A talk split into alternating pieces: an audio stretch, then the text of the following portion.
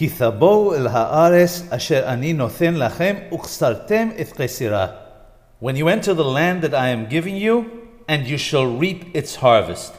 Nothing causes a person to become arrogant and sin more than being blessed with an abundance of everything. This abundance causes people to think that it was their own wisdom and capabilities that brought them their success.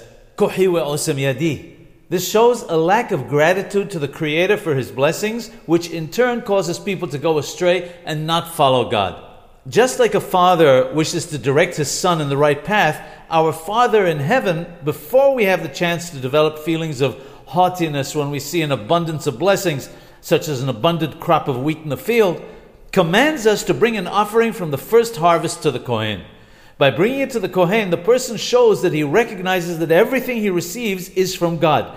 That's why it says, the land that I am giving you in the present tense, to show that it's not something that God gave once as a permanent gift and you inherited it, but rather that He gives it constantly all the time.